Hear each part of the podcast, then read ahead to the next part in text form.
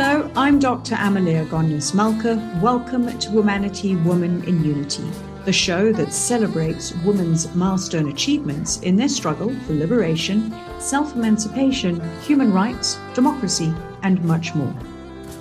Joining us today is Dr. Jyoti Bajpai, who is a professor of medical oncology at the Tata Memorial Center in Mumbai, India, and Dr. Nermeen Mustafa, who lectures clinical oncology and early detection at the Ain Shams University in Cairo, Egypt. They have recently coordinated the inaugural Global Women for Oncology Summit, GLOWS. And during the course of today's discussion, we'll hear more about the motivation behind the summit and its outcomes. And rather than focusing on oncology per se today, we'll be addressing some of the components that women experience in terms of navigating in this field as a career. So, welcome to the show. Thank you very much, uh, Dr. Malka. And uh, indeed, this is a great opportunity.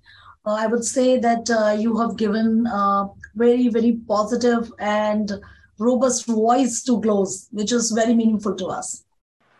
Uh, thank you so much. I'm so honored to participate in this well reputable program with you and with my mentor uh, and uh, always inspiring me, Professor Jyoti. To start the show, just to share a, a, bit of information on oncology, it's a branch of medicine which deals with the study, treatment, diagnosis, and prevention of cancer. And according to some statistics from the World Health Organization, they noted that cancer is a leading cause of death worldwide, accounting for nearly 10 million deaths in 2020, or nearly one in six deaths. And the most common types of cancers are breast, lung, colon, rectum, and prostate cancers. But importantly, out of this, they mentioned that many cancers can be cured if detected early and treated effectively. So, with that said, as, as a base of oncology, I'd like to turn to Dr. Bajpai, and if you can just tell us about your personal choices for pursuing a career in oncology. So I think uh, this is a great question, and um, I would say that as a child, uh, you know, I always wanted to do something which is challenging rather than you know easy things. And uh, till the time I was doing my MBBS, uh, you know, that is a graduation in medicine, as you're aware, or even uh, my specialization like MD medicine, MD in general medicine here as we do in India. You know, by that time, the oncology was not a thing which most of the people know or uh, were really versed with that. And majority of the times, uh, you know, uh, people who are coming with a cancer diagnosis, there was very little hope. And uh, it was extremely challenging to see those families, those patients I was deeply interested in neurology and endocrinology as well. But then uh, I thought perhaps this is much more challenging and need need is there. Uh, this is a very niche area, and I, I should do something to improve upon patients' life in this uh, this kind of branch. Well, there's certainly a need, as the statistics have shown, and the, the variety of, of cancers that humanity experiences. And uh, Dr. Mustafa, please tell us about your reasons for pursuing a career in oncology. You know, um, I picked this specialty. I always love internal medicine, and I want something refined specialty coming out of internal medicine without the emergency and the hectic night shifts. And to hire an academic position in my university, you know, we have like a matching program, and my scores was matching with oncology. So first I picked oncology for these reasons, but when I start my residency, I loved oncology. It's very evolving specialty, very dynamic, challenging, you know. Uh, it's not depressing specialty as people said. My family told me, why did you pick up oncology? It's very depressing. You were dealing with terminal cases. But no, when I start, you have the bright side you have people who cure um, out of the tragedy of cancer. Definitely, you'll find the best of the people from the caregivers. Daily, we, we have a new lesson in life, in medicine, with the oncology. And I fell in love with oncology when I started my residency. And uh, Dr. Mustafa, staying with you, what would you say the ratio of oncologists to people who experience cancer is in Egypt. Oncology is one of the evolving uh, specialty even in Egypt. You know, we are doing a lot of um, improvement in the infrastructures with the cancer management, diagnosis, treatment, the radiotherapy machines. We are having now the proton machine, which is one of seven machines all over the world. Um, there's massive development in this specialty in Egypt. Um, now we are having a very massive presidential campaign to raise awareness about screening uh, to match with the international uh, campaigns to eradicate the non-communicable diseases, including the cancers, uh, to treat hepatitis C, which is the main factor of um, hepatocellular carcinoma, which is one of the commonest cancers in Egypt. Um, we are having improvements in the cancer registry. We are doing a lot to improve uh, the cancer registry. We were having a shortage about recording the cases, the mortality cases. We don't have actual um, statistics about the cases in our country. They are evolving in cancer registry. Also, they are trying to do um, improvement in the palliative care. You know, it's very integral part in management of the terminal cases. We have a shortage in this branch, and um, my country, the Ministry of Health, are doing huge efforts to improve this part, which is really important in our uh, specialty. And uh, Dr. Bajpai, India, a massive, massive population, 1.4 billion and growing. Please, can you tell us about the types of, of demands and, and needs for oncologists in India? Right. So I would say a very meaningful question uh, you asked, and uh, you know, as as you know, India itself actually encompasses many regions, which itself is kind of many countries put together. It's a vast country with uh, variations all over, and these variations are also in terms of infrastructure, care, etc. as well. So I belong to a tertiary care cancer center, which is one of the lead center in Southeast Asia, Tata Memorial Center. But if we'll go in remote peripheries, the care is uh, much much different so i would say uh, you know there is a lot of progress in india but still uh, you know we have to do a lot lot more. So at so till the last statistics you know the ratio of trained oncologists to the, the population suffering from cancer is 1 is to 2000 which is quite some and if we, you compare that times the statistics with us it was 1 is to 100 so, uh, you know, a lot and lot more uh, was required. So, in between years, there was lots of programs. The government has taken lots of steps to strengthen cancer care, the national programs, for cancer care, etc. And I'm sure that uh, this deficit is definitely decreased, but uh, still, uh, you know, there is a lot to uh, dose. I would say miles to go before I sleep is absolutely true here. Also, one of the problem here is that uh, discrepancies because you know some of the people they have um, uh, you know you know all sorts of i would say uh, they are insured also the paying capacity uh, they can afford everything while another sector which is uh, you know not so much privileged they have lots of problems because insurance is not complete and majority of the time patients are paying from their own so government is doing a lot of you know activities to support these uh, below poverty line people or these underprivileged class. But uh, still, I would say there is a lot of things which is required in this field. That's an incredible statistic. One to 2000 in comparison to America, 1 to 100. Today, we're talking to Dr. Jyoti Bajpai, who is a professor of medical oncology at the Tata Memorial Center in Mumbai, India, and Dr. Nermeen Mustafa, who is a lecturer of clinical oncology and early detection at the Ain Shams University in Cairo, Egypt. We would love to receive your comments on Twitter at Womanity Talk. One of the things that fascinated me when we were having the uh, the conversation and participating in the summit. There was a regional focus, I recall, with uh, different women representing different uh, provincial areas from India. And some of the points that they spoke about really stood out for me. So, given that there is absolutely a huge demand for oncologists, but the fact that as women, some of the barriers that they had was patients coming into the room, seeing that it was a female doctor serving them, and pretty much walking out the room and stepping into the shoes as a woman into a, a sector which has traditionally been governed by men. It, it's almost as though the environment wasn't created for women. So, if I could ask you both just to reflect on some of the gender challenges that you've experienced in your foray into oncology and, and medicine, please go ahead, Dr. Mostafa. Yes, you know, definitely being a woman put you in a certain position.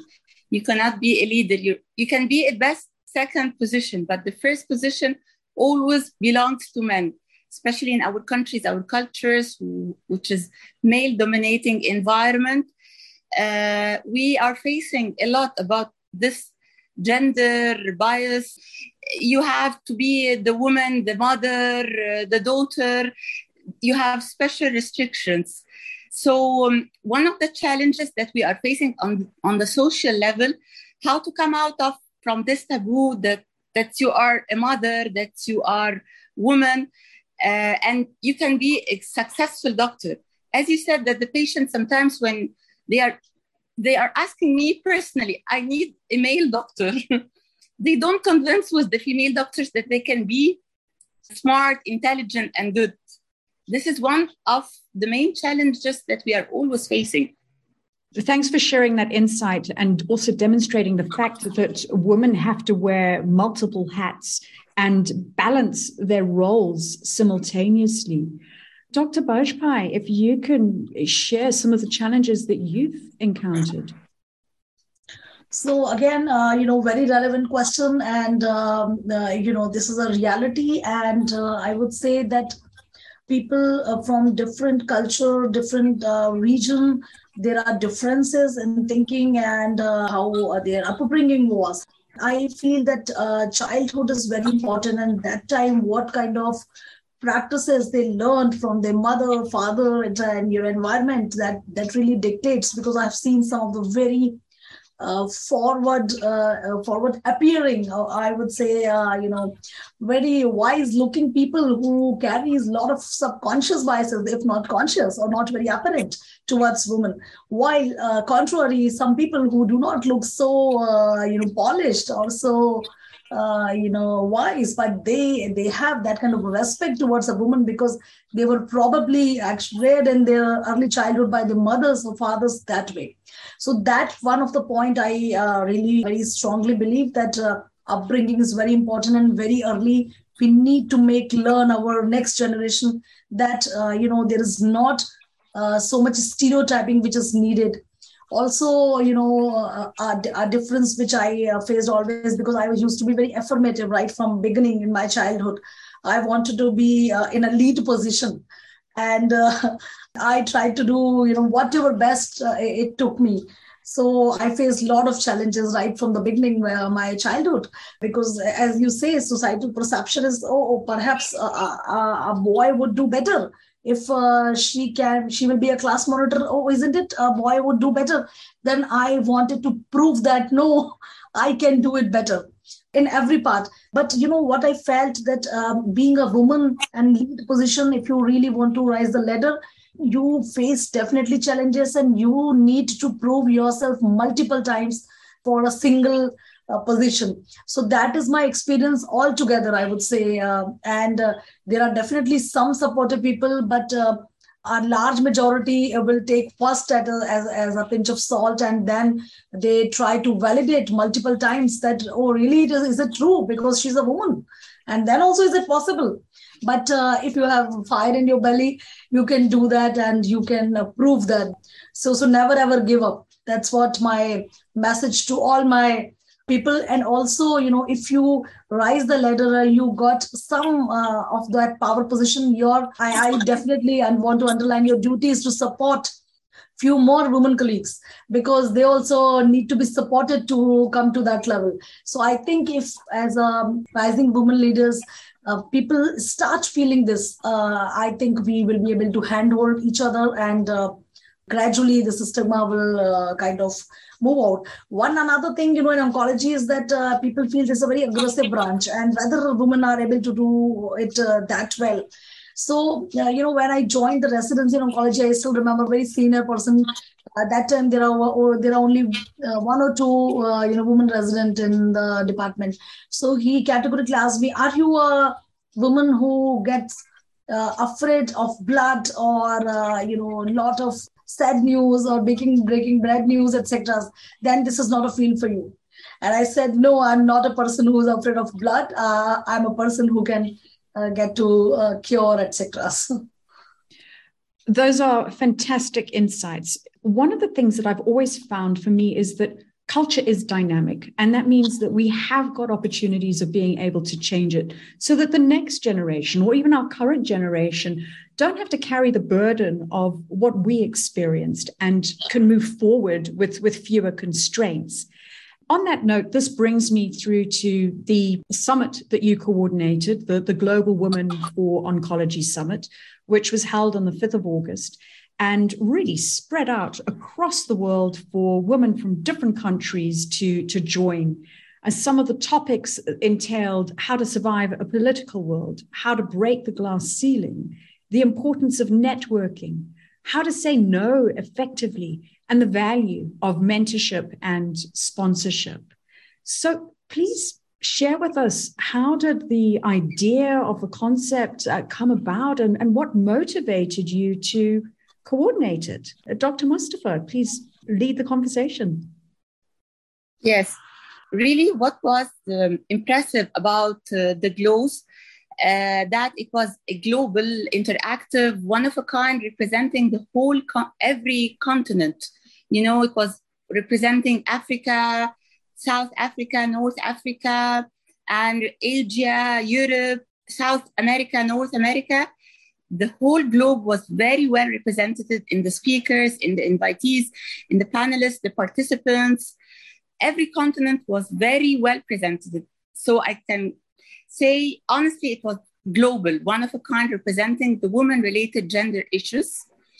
You know, it, as you said, that it shares the whole challenges that we all facing, although we are from different cultures, but we all share the same challenges. Professor Solange Peters, the leader and the visionary president of the European Society of Medical Oncologists, has the lecture which representing the, the importance of the international and local collaboration for better women oncologists improvement their career the standards uh, as well as uh, they have very exclusive dedicated uh, initiative about women for oncology. And the chair of this initiative also uh, give very interesting talk about uh, the role of mentorship and sponsorship which is very very important and distant mentorship, which is the idea of Professor Jyoti, it's really amazing and matching with the challenges that we are facing now, especially in our limited resources countries that we are uh, facing. Uh, challenges about gaining the visa to um, travel European countries, uh, the expenses of the visa and the travel, the challenges that, that we cannot leave our families. So she has a very intelligent idea to um, start a very interesting initiative, which is the distant mentorship program. And I would love to hear from her the details about this initiative. Uh, also, we shared a lot of uh, interaction from the panelists from South America and uh, from Gulf area that they would love to initiate also women for oncology locally in the countries.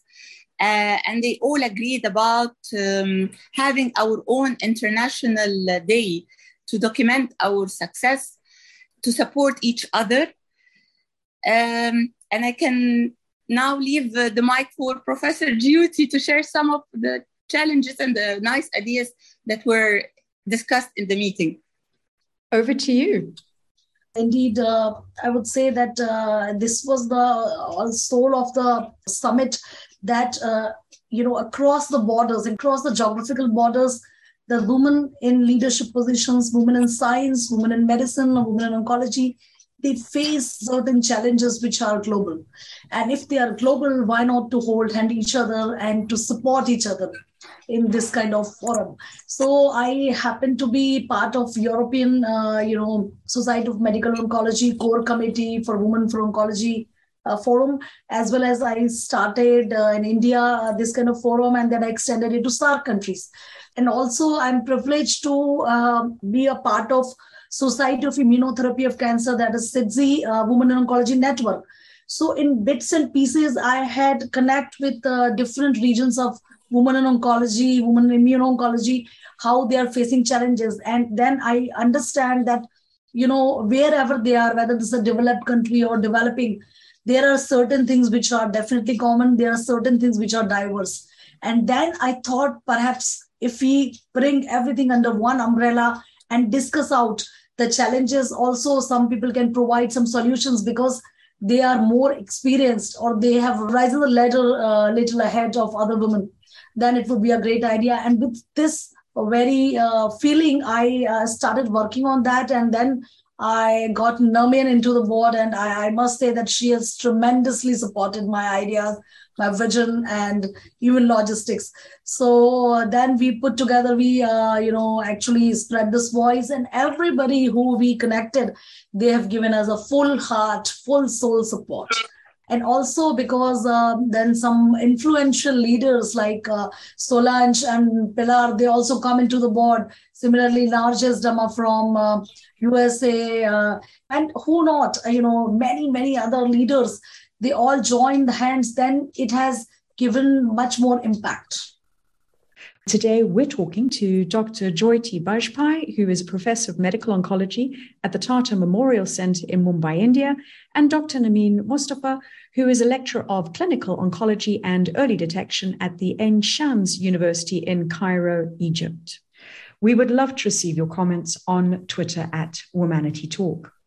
You have this tremendous international network of women coming together, bringing in their diverse ideas, the experiences that they witness on a day to day basis, and the issues that they are exposed to.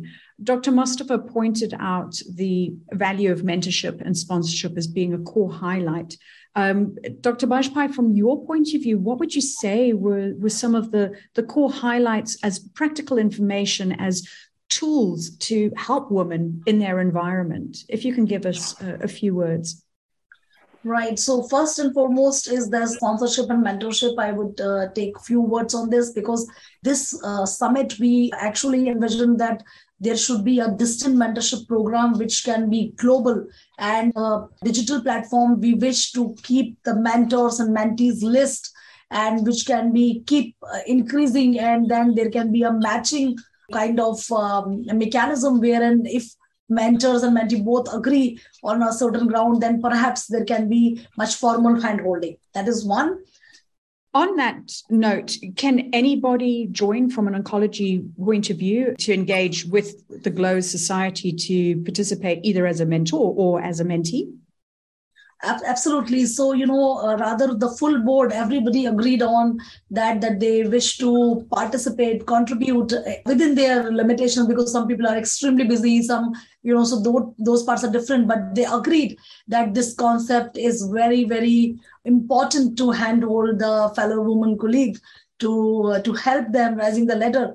And uh, for example you know if somebody wants a 2 hours training to get a special skill or even uh, to get understand that how they can get a fellowship in some uh, developed country and some mentors ready and kind of little bit support then digitally you know without really need to travel etc and with very little logistics this can be done.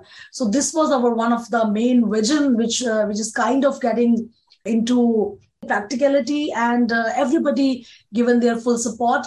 We are now trying to uh, you know explore means that how this can be logistically supported so that we can put it as a platform.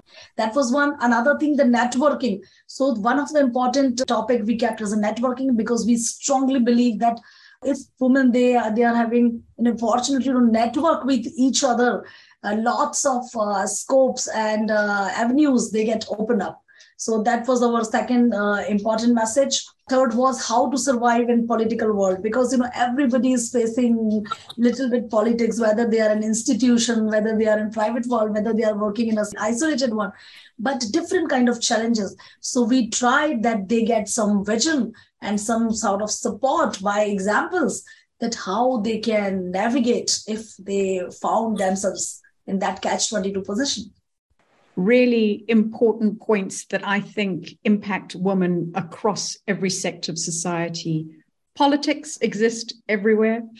Networking, we are unfortunately not good networkers, and we really need to improve that skill. Yes. And having this value of bringing everybody together provides that platform and taking the notion of virtual mentorship, which is wonderful. We can all connect. We live in a global world, and we've got these digital platforms that can connect people from different countries to, to one another.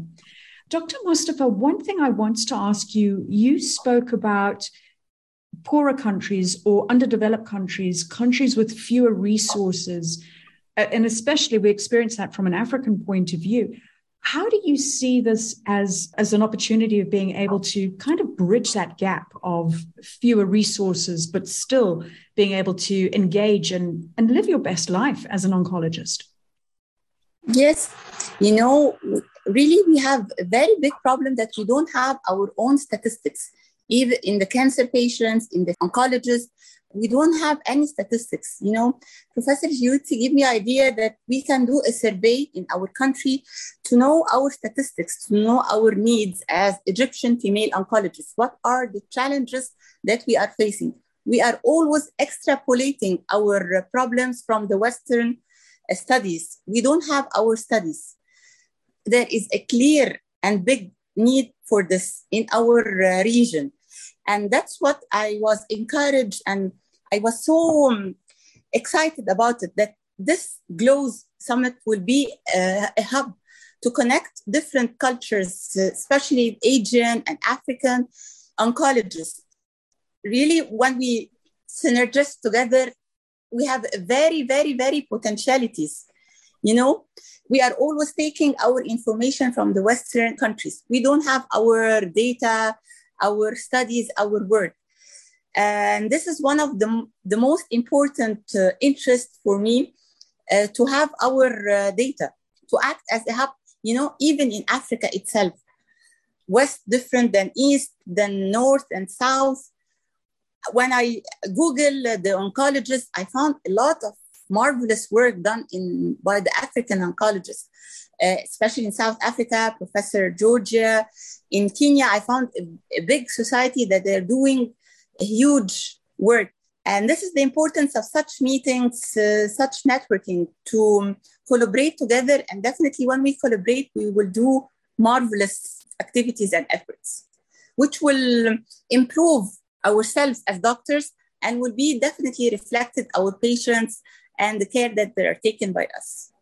So it's being able to give exposure to these pockets of excellence where research has been undertaken, where there is robust data specific to those particular regions. And if you're working on content that you know about, you're able to develop solutions.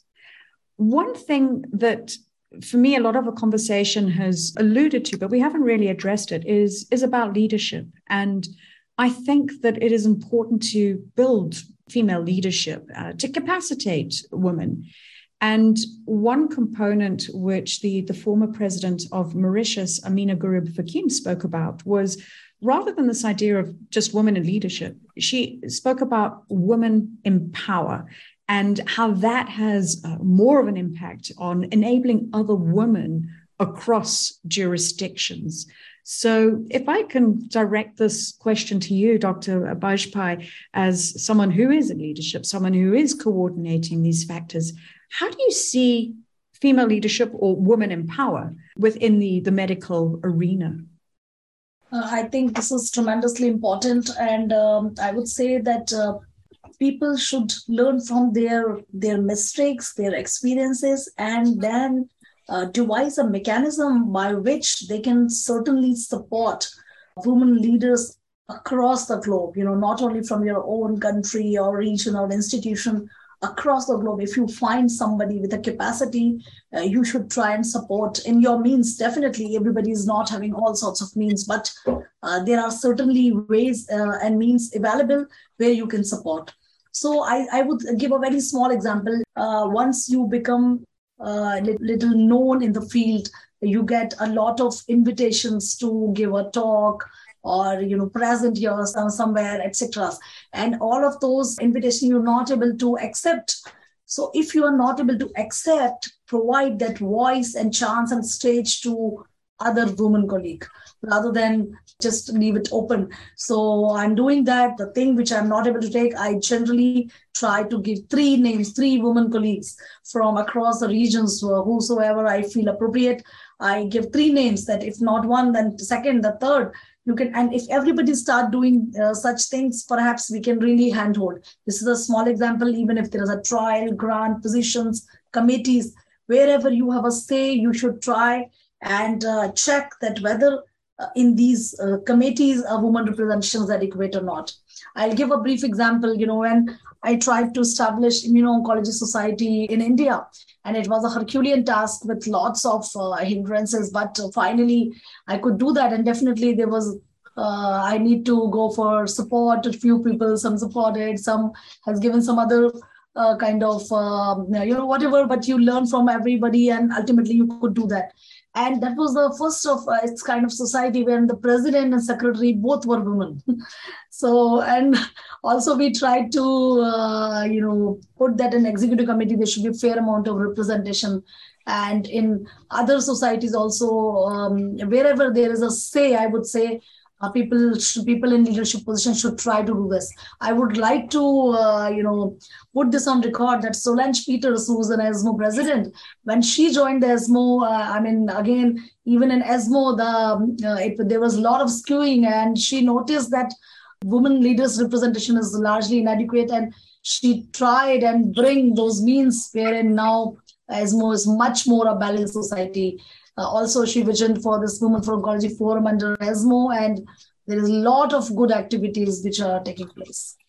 Such a relatively simple intervention of creating awareness, of simply putting women's names forward so that whoever is doing the selection, they have a selection of women's names to choose from to, to help drive that.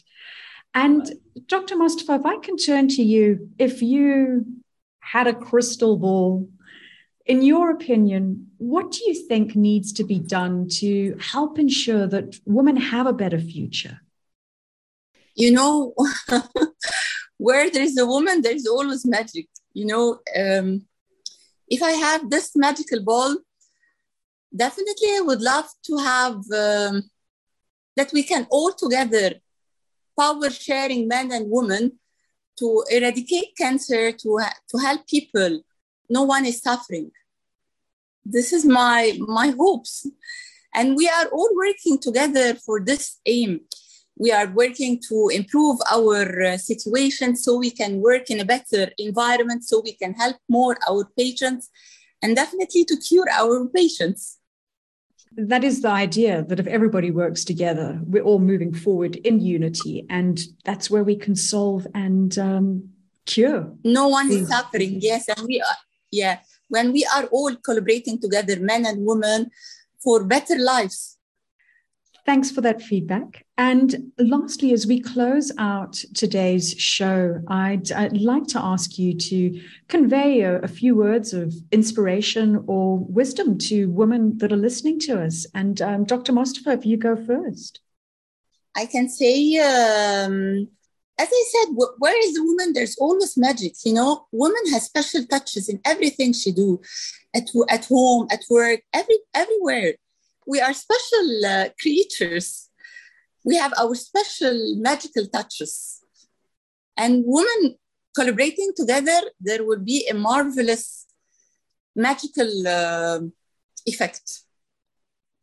Thank you. And uh, Dr. Bajpai, last words from you.